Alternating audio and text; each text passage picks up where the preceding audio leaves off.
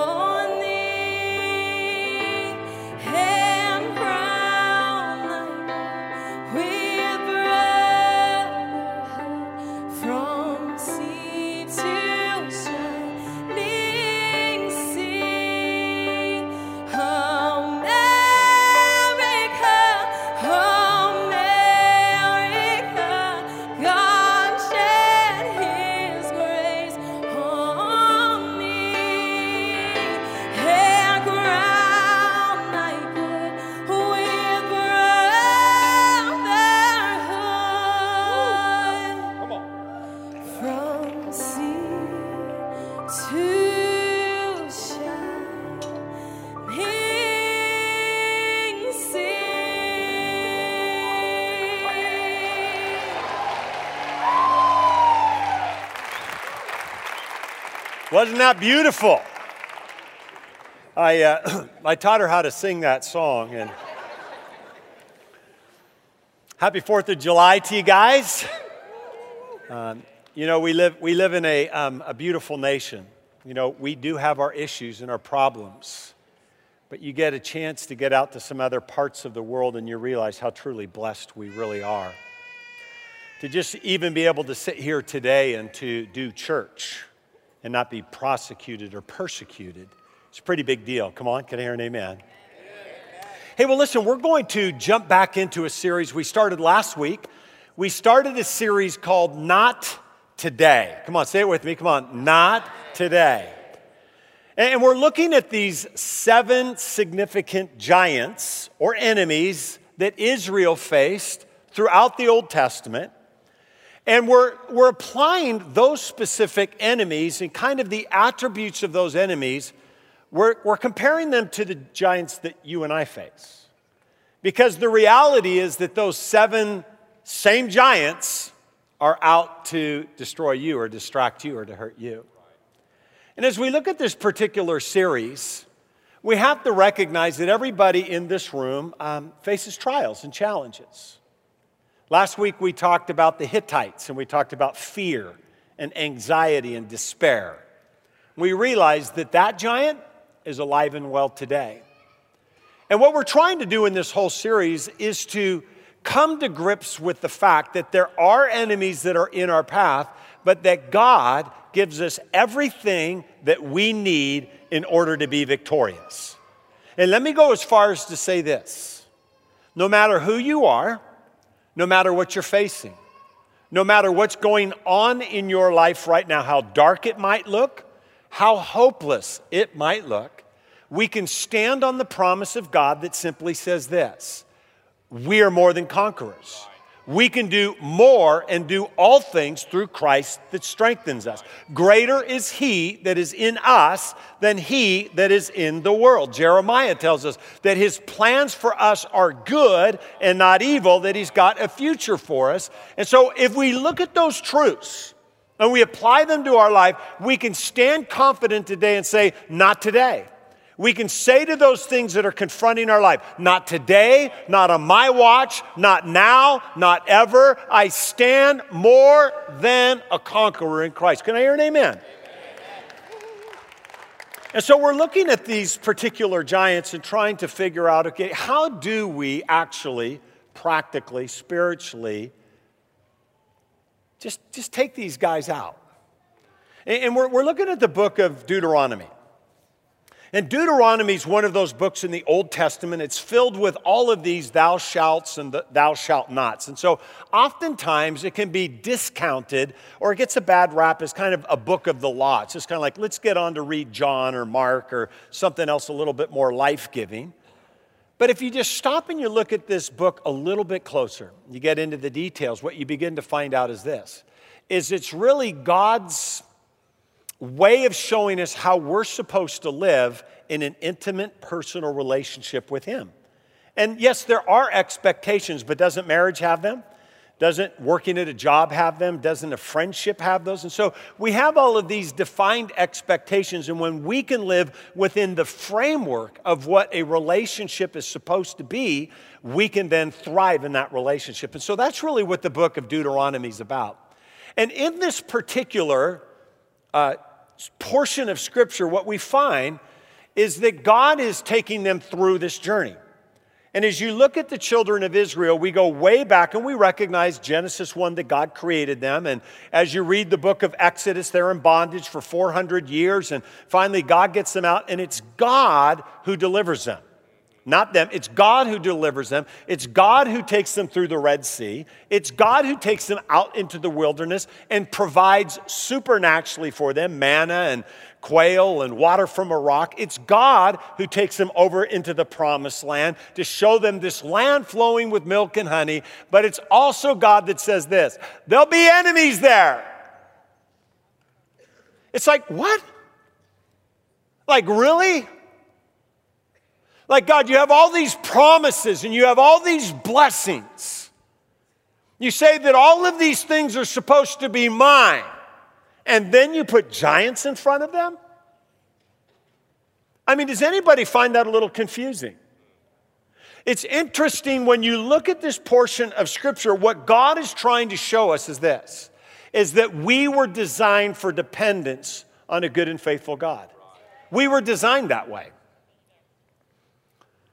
We live in a world today that thinks that somehow we have to do with just about everything.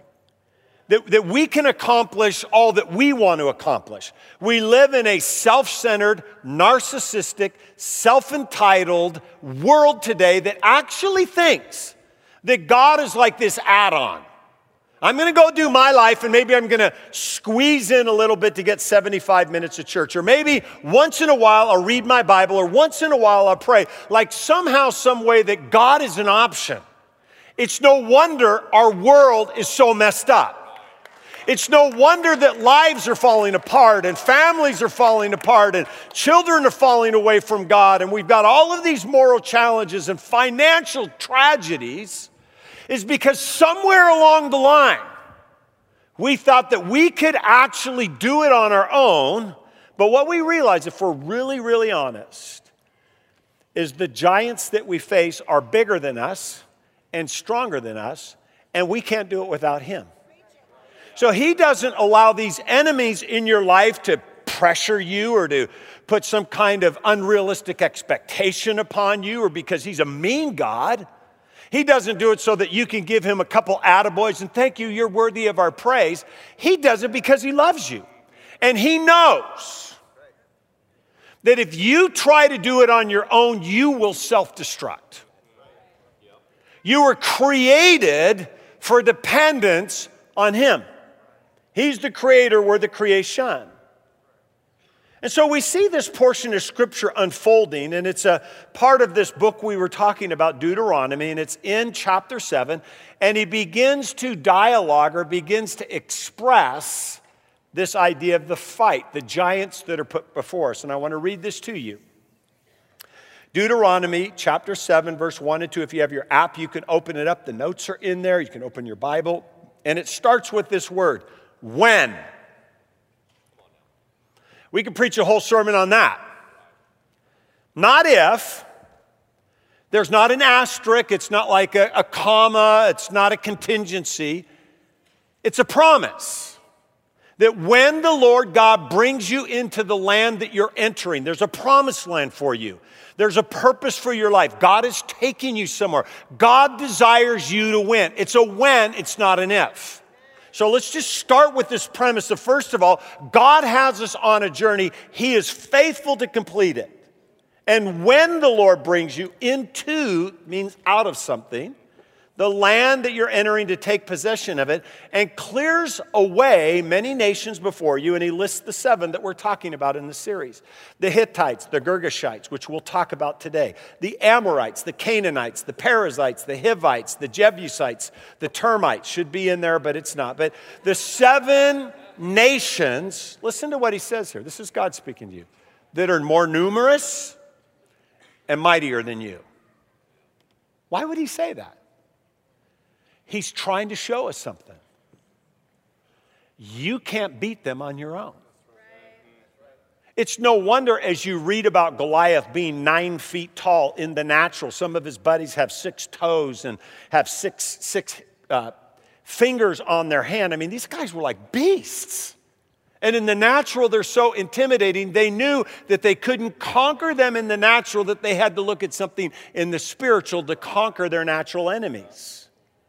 So God's saying this. By the way, your challenges that you're facing right now that you actually think that you can overcome, they're too big for you. And so what does it cause us to do? It causes us to say, I can't win, but with him I can do all things through Christ that strengthens me through him. Greater is he that is in me than he that is in the world. I can do it through him. Got three amens on that. That's good. Come on. He says, And when the Lord your God, another when, not if, and when the Lord your God gives them over to you, and it says, and you defeat them. We see here start something beginning to unfold that God has a part. He's got a promise for you. He's going to give you everything that you need, but you got to fight. He's not going to do it for you. You defeat them. And you must devote them to complete destruction. He's kindly just saying this, this. He's saying, stop sleeping with your enemy. Just, the, the reason why you're having the depression or the struggle or the anxiety and the worry is because you just continue to just be with your enemy. You shall make no covenant with them, and you shall show no mercy to them. And I love what this is telling us. God has a promise for you. God has a plan for your life, but you got to fight. It's in Him that you can do all things. There's another scripture that comes to mind when I think about this idea in the Bible, and we see it in Philippians, and Paul talks about this. Paul kind of takes this Old Testament truth and puts it into a New Testament context in Philippians 1 6, and it says this He says, And I am certain, in other words, you can take this one to the bank, that God who began a good work within you, he will continue his work until it is finally finished on the day when Christ Jesus returns. Can I hear an amen? And we have to see this truth. My confidence, my security, my future, is it in me? It isn't in me. It never has been, nor it ever will. And the world wants to tell you the complete difference. And so I look at this and I, I think about okay, what do we do to conquer our giants? Now, as we jump in this morning to our next giant, the Girgashite, the Bible doesn't talk a lot about them. In fact, there's only seven verses that talk about the Girgashites, and we know two things from them. Number one is that they are a tribe in Canaan. So we understand that, that this is a group of people that live in Canaan. And the other parts of the verses talk about this one thought they're to be utterly destroyed, completely annihilated off the face of the earth. Those are the two things we see that they exist and we're to kill them. And here's actually, as you, as you dive into the different Bible dictionaries and begin to look at really what this tribe represents, it, it represents this. A Girgashite is someone who would starts out and gets stuck or returns to what they knew. Think about this. I want you to start applying to your life. Those who were drawn back to what was safe and comfortable. It's kind of like this idea okay, I have this excitement to go all in with Jesus. I just, I want to do everything. I want to pray and I want to read. And all of a sudden, there's all of these ideas that come, and somewhere along the line, a Girgashite speaks to you. So you don't need to do that. You need to pray that much. And all of a sudden, what happens is we find ourselves finding the safe place, the comfortable place. We sometimes even want to go back because we actually enjoyed what that old life seemed to represent to us. And I just think about that. I mean, it's just like the voice of you, you just wake up, say, okay, I'm, I'm going to commit myself to pray. And you, the alarm goes off, and it's just like Girgashite voice, the first thing sleep in, it's okay. It won't make a difference. Come on, how many have heard that voice before? Come on. How many of them have them sitting right next to you? Come on. It's like reading the Bible. Wow, just, it's just so confusing. I don't know if I'll get anything. It's just, it's a Girgashite. Maybe it's something like this. Maybe it's, you know, I just, man, I just got to get on a diet, you know. And so, but all of a sudden you open up the menu and the nachos are going, eat me, eat me. It's just like, man, I'm going to slam that entire plate down myself. It's a. Or maybe it's something like this, is you just, you, you better start exercising, right? And, and all of a sudden the Girgashite speaks to you and says this, you are so hot looking anyways. Why do you even need to work out at all? I hear that voice a lot. I, I hear that all the time. I mean, it's one of the ones I just can't seem to get rid of is just that whole idea of looking hot. And I'm glad you're laughing because that's not so true. Here's the thing about it the Israelites were just the same. Think about this. They lived in bondage for 400 years.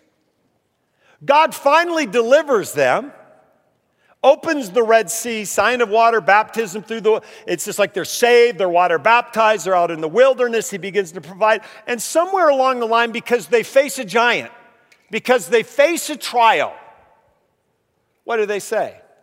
We want to go back. It's like, go back to what? Go back to bondage?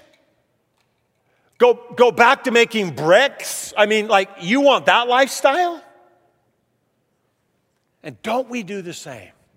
We read the word, we come in and we, we, we hear the word, and we're, we, we sense the presence of God. It's just like, yes, finally. And then we want to go back. Why? Because somewhere along the line, it's a Girgashite. You don't need to press in. And here's what I recognize about being a, a, a Jesus follower changing, growing, and advancing is difficult. Everything that you're asked to do in order to experience the abundant, fruitful life that God has for you, there is an enemy every step of the way. One of these seven will be in your face. And as you think about that, you realize that sometimes it's just easier. And I, will say it this way that the, the pain of change is greater than the pain of staying right where I'm at. Even if it's bad, at least it's familiar. At least it won't require effort. And we, we, just, we just settle in this space. I'm just going to kind of just enjoy my average, mundane, purposeless existence. I remember listening to two commentators talk about a guy named Walter Payton. Walter Payton was one of the greatest running backs in the NFL. And they're having this conversation about just this, this great man, and it was right after he had passed away. And, and they, uh, one guy says, I can't believe that he ran for 16,726 yards. And the other guy laughs and goes, Yeah, you do the math on that one, that's nine and a half miles. And the other guy chuckles and goes, Yeah, and think about it, he got knocked down every three steps of the way. I think about that, and I just go, wow, it kind of sounds like Christianity. See, we want Christianity to be like a love boat when it's really like a battleship. Most of you in this room probably don't remember the TV series, The Love Boat. happy and new. I mean, it's just like, we just, we just, we think that success and happiness is this absence of trials. An Eastern mindset says that they honor and glorify the trials because they know it will make them a better person. We don't like that in Western culture. Christianity is simply this you get beat up and you get to go to heaven. Isn't that exciting? Pastor Marc, thank you for blessing us this morning with that thought. That's life. You follow the yellow brick road. There's munchkins and flying monkeys and witches and friends with no brains every step of the way. and when you get there, you realize you're a better person because of the journey. So, how, how, do, we, how do we do this? How do we overcome?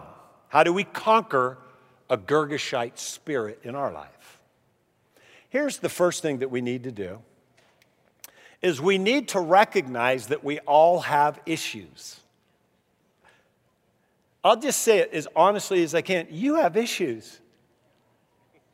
How many came in here with some issues today? Come on, wave at me. If you don't have your hand up, you've got an issue. It's called lying. I mean, we, we, we all have issues. In fact, some of you brought your issues with you. She or he's sitting next to you, say, honey, this is my chance. He says, You got issues. I didn't. He's got issues. We all have issues. Paul said it this way, even the guy that wrote two thirds of the New Testament. He goes, I do things that I don't want to do, and sometimes I don't do the things that I do want to do. He says, I'm a wreck, oh, wretched man that I am. That's what he's saying. I got issues. You know why that's so freeing? Is because it helps all of us realize that everybody in here is normal till you get to know them. You're, you're just, we, we want to come in and we just, we got on our little cute little Sunday morning face and how you doing? Oh, blessed brother. Everything's good. Your marriage is falling apart. The cat died, the dog died, the car's got flat tires. I mean, the bank doesn't have any money. I'm good. It's just like, really? Let's just face the fact you got issues. I got issues. I probably just lost my job by saying that. I've got lots of issues. I used to work with this one guy discipling him for 18 months. We get together every Wednesday morning. We go through these seven deep accountability questions. Oh, how's your thought life? And have you, you know, fulfilled the calling of God in your life? And how's your financial integrity? And did you expose any yourself to any explicit material? And I mean, we go through all this one, and I'd say, I go up to him and say, Hey, buddy, how you doing? And he goes, I'm doing real good unless you ask me them seven questions, right? And that's kind of like us. I'm doing good as long as you don't really see the real me. See, in order to overcome a Girgashite spirit, you have to start with this first principle I got issues, and be okay with it. Here's one way to guarantee to make sure that everybody here understands whether they have issues or not. It's called the self assessment issue test. And it's fairly comprehensive. They've been working on this for literally decades, and they finally came up with a foolproof way to find out. So if you do me a favor, just put up two fingers just like this. Every person, come on. I'm looking at you. If you don't have your finger, thank you. Come on, everyone. Uh, okay, I think I got it. Now you got to turn your fingers kind of like a, a U shape, right? So like this. Everybody got it? Come on. And then you, you put it right here and you start feeling around and see right here if there's an indent on your stomach. And if you can feel a belly button right there, you got issues. It's pretty comprehensive, isn't it? Here's what that shows you if you have a belly button. Some of you go, wow, that's amazing. How did he do that? I know, it's just.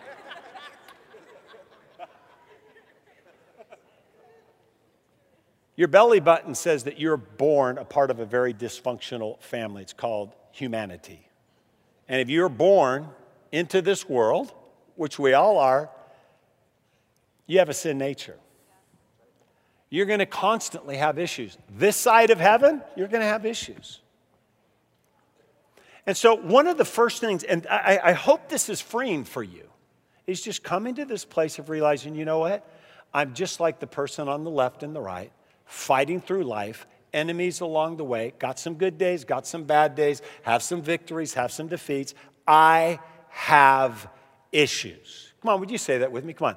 I have issues. Didn't that feel good? You're probably saying, I'm going to say that every day. I got issues, right? Here's the second thing that we have to do. Step number one is we have issues. Number two is understand that Jesus reconciles. Here, here's another freeing thought you don't have to fix you. Now, you have a part in the role, but here's, here's the reality you can't fix you. It says this in 2 Corinthians 5:18. It says, all of this talking about reconciliation, becoming a new creation. The previous verse says that oh, your old is gone, everything new has begun. You are a new creation. And he says, all of this is from God who through Christ reconciled us to himself. In other words, he did it. And that's so important to understand because somehow we think if we just do another self improvement seminar, if we just breathe in a brown paper bag, if we beat on our chest just a little bit harder, maybe I can find victory, only to find out you're discouraged. And the Girgashite says, You could never do it on your own, anyways. That's why Jesus came. Jesus came because he knew you were broken beyond repair. In Luke 19, 10, where it says, Jesus came to seek and save the lost, that word lost doesn't mean like you're lost and he can't find you. He's not looking around going, Ollie, Ollie, oxen, free, free, free. It's not like hide and seek and he can't find you. When he came to seek and save the lost, what he meant is he came to seek and save those who were beyond repair. You are broken and you can't fix you. That's what that word loss means. And so, what you need to do is you have to recognize that you need to take the brokenness back to the maker to fix it, not yourself. I remember um, getting a bike for one of my sons, Kyle, and I love telling Kyle stories. And for many of you here, yeah, maybe you've not heard of Kyle, but Kyle's one of my um, sons that we adopted. He has, he's developmentally disabled Spanish Indian boy. And I love Kyle's stories, they're always so fun. And this, this one day in particular, I wanted to go buy him a bike, and so we went down to, to, to Kmart, I mean Walmart, um, whatever it's called. But, and so we were, we went down to go buy a bike, and I said, Kyle, you, you can pick any bike you want. He goes, oh, yeah, Dad. So we go in, and he finds this mountain bike. I mean, it's got like 15 gears and, you know, all the different mechanisms on the handlebars and these big gears and gnarly bikes. He goes, Dad, Dad, that one. I said, okay, let's get it. So as we're leaving, now I know that Kyle's like really hard on stuff. So I needed before that bike left the store to ask a very, very important question of the sales associate. In the event that something breaks, can I bring it back? She goes, no questions asked. I said, really? Have you met Kyle? I mean, like, you don't understand. I mean, like, he's real hard on stuff. Sir, no questions asked. If it breaks beyond repair, you can bring it back for a full refund. Awesome. Take the bike home. It wasn't a matter of about a week before this thing was utterly annihilated. I mean, the handlebars are bent and half this way and that way, and the tires, all the rims are bent from whatever he was hitting, and all the gears were broken off, and the handles broken off. It's like, and so I told my wife, says, we're taking this bike back. It's broke. She goes, you can't do that. I said, she said no questions asked. My wife says, I'm staying home. I said, okay, you stay home.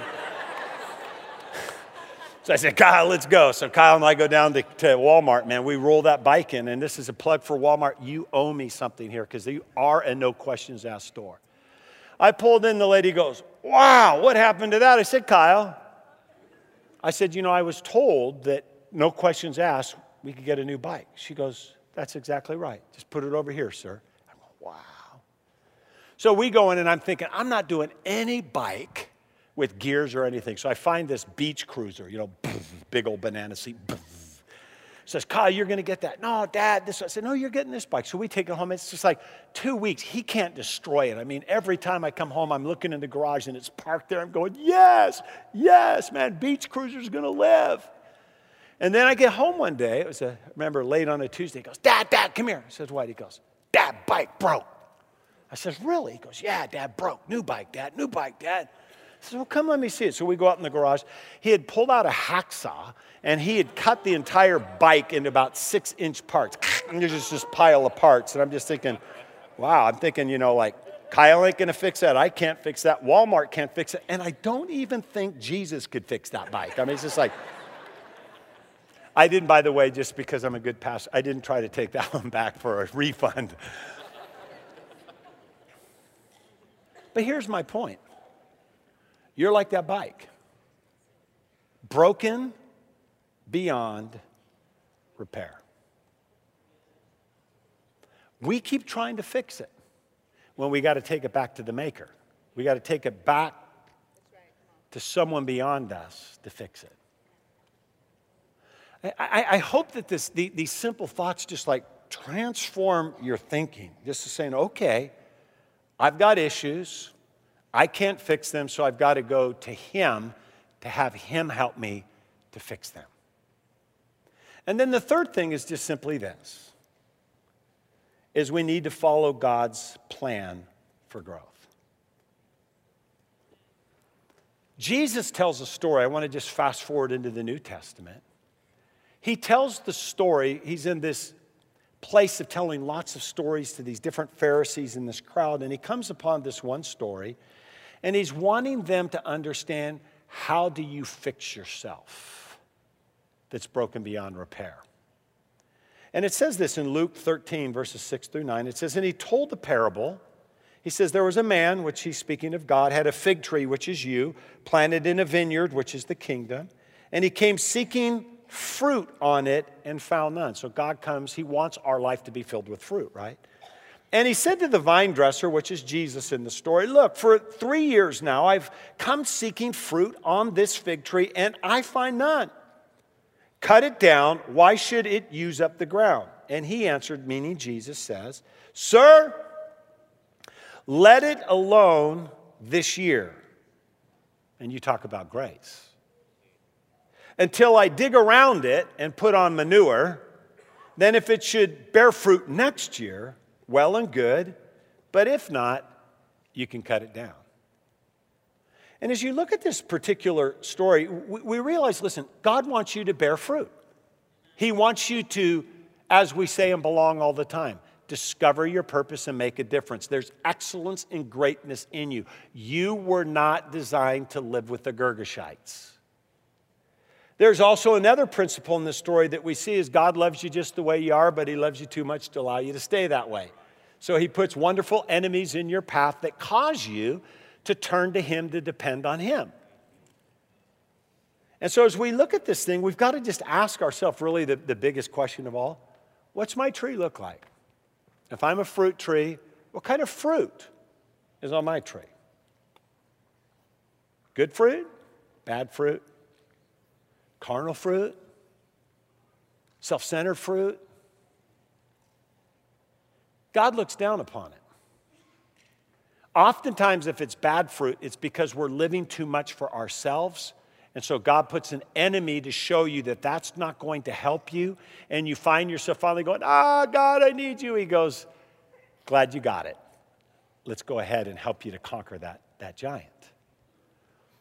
And so in this story, you see just three simple things, and I just want to mention them quickly. Number one is this is that we need truth.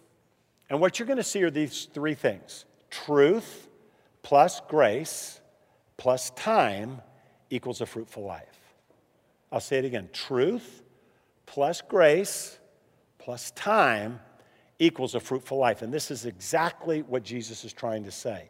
In Luke 13, 8, it says this, and he answered him, Sir, let it alone this year, also until I dig around it.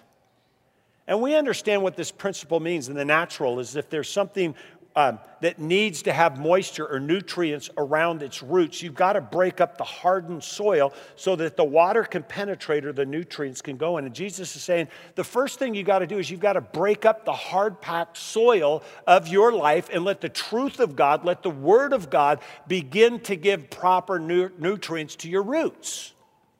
Can I hear an amen? And it's so important to understand. He's saying, listen, there is no better solution to fixing your challenges or facing your giants than the Word of God, period. Thank you. Thank you. When we try to do it different, God just simply says, let me know how it works out for you. Just let me know how it works out for you. Everything that you need to live an abundant life is found in His Word. Ingest it, pray it, memorize it, get it into your spirit because it's the very first thing that you need. We listen too often to all the noise around us, we listen to the news. We listen to social media, to our friends, to entertainment, to movies. And it's no wonder we think so funny today on so many things, is because we get about that much word and about that much world. And we need to get that much word and that much world. So we got to say, God, help me right now. I need truth. He goes on and he takes it one step further. He says, Not only do you need truth, but you need my grace because you have issues. And I, I, love what, what this represents as you look at 13 8 of Luke. It says, And he put on manure. I mean, that's kind of interesting, but manure, manure represents nutrients that you need that you don't have yourself. And they bring strength and they bring fertilization to the root system. When you hear the truth and you don't have grace, it becomes legalism. And you feel really bad because when you fail, you feel like there's no chance for me. So Jesus is trying to say this hey, listen, let my grace just be upon them. They're going to mess up, they're like, they're humans. So he comes to bring us this truth, he comes to bring us grace. Grace simply means this unmerited favor you could actually put the word God's in front of it. God's unmerited favor, which simply means this is that I'm broken beyond repair. I can't fix myself. Someone else has to step into my life. I'm going to continue to mess up, but He's going to love me anyways. How many are thankful that we serve a God like that? Come on.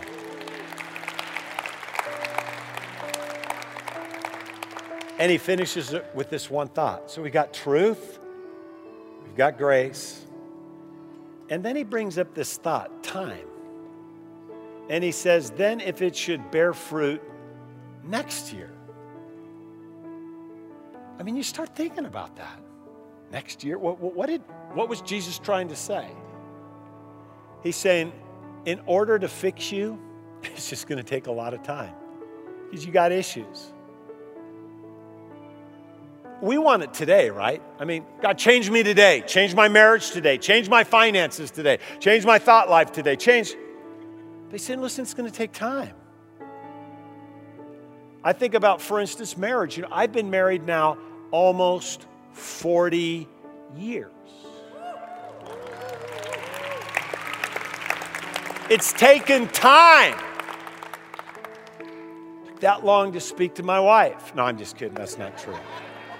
She's the grace and truth. I'm the time person. It's just, I might not be a very smart man, but I know what love is, right? I mean, it's just like, I just know that it's taken time. And you know what? We're still working it out. I've been a Christian for 38 years. It's just taken time.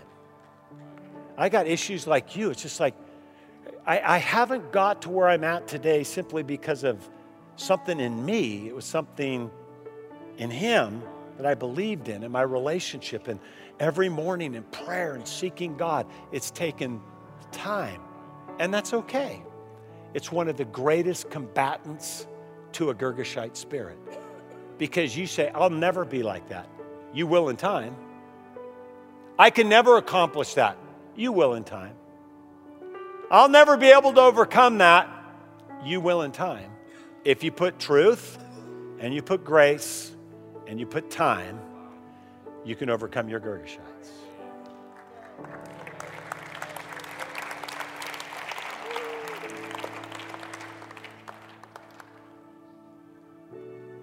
What would it look like?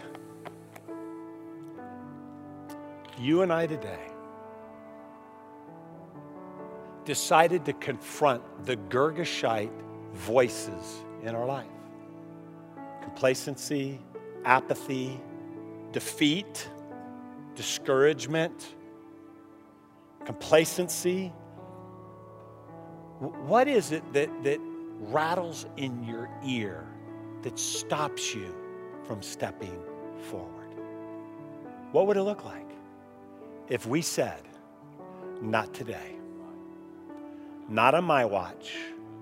I'm no longer going to succumb to the voices of a Girgashite spirit in my life.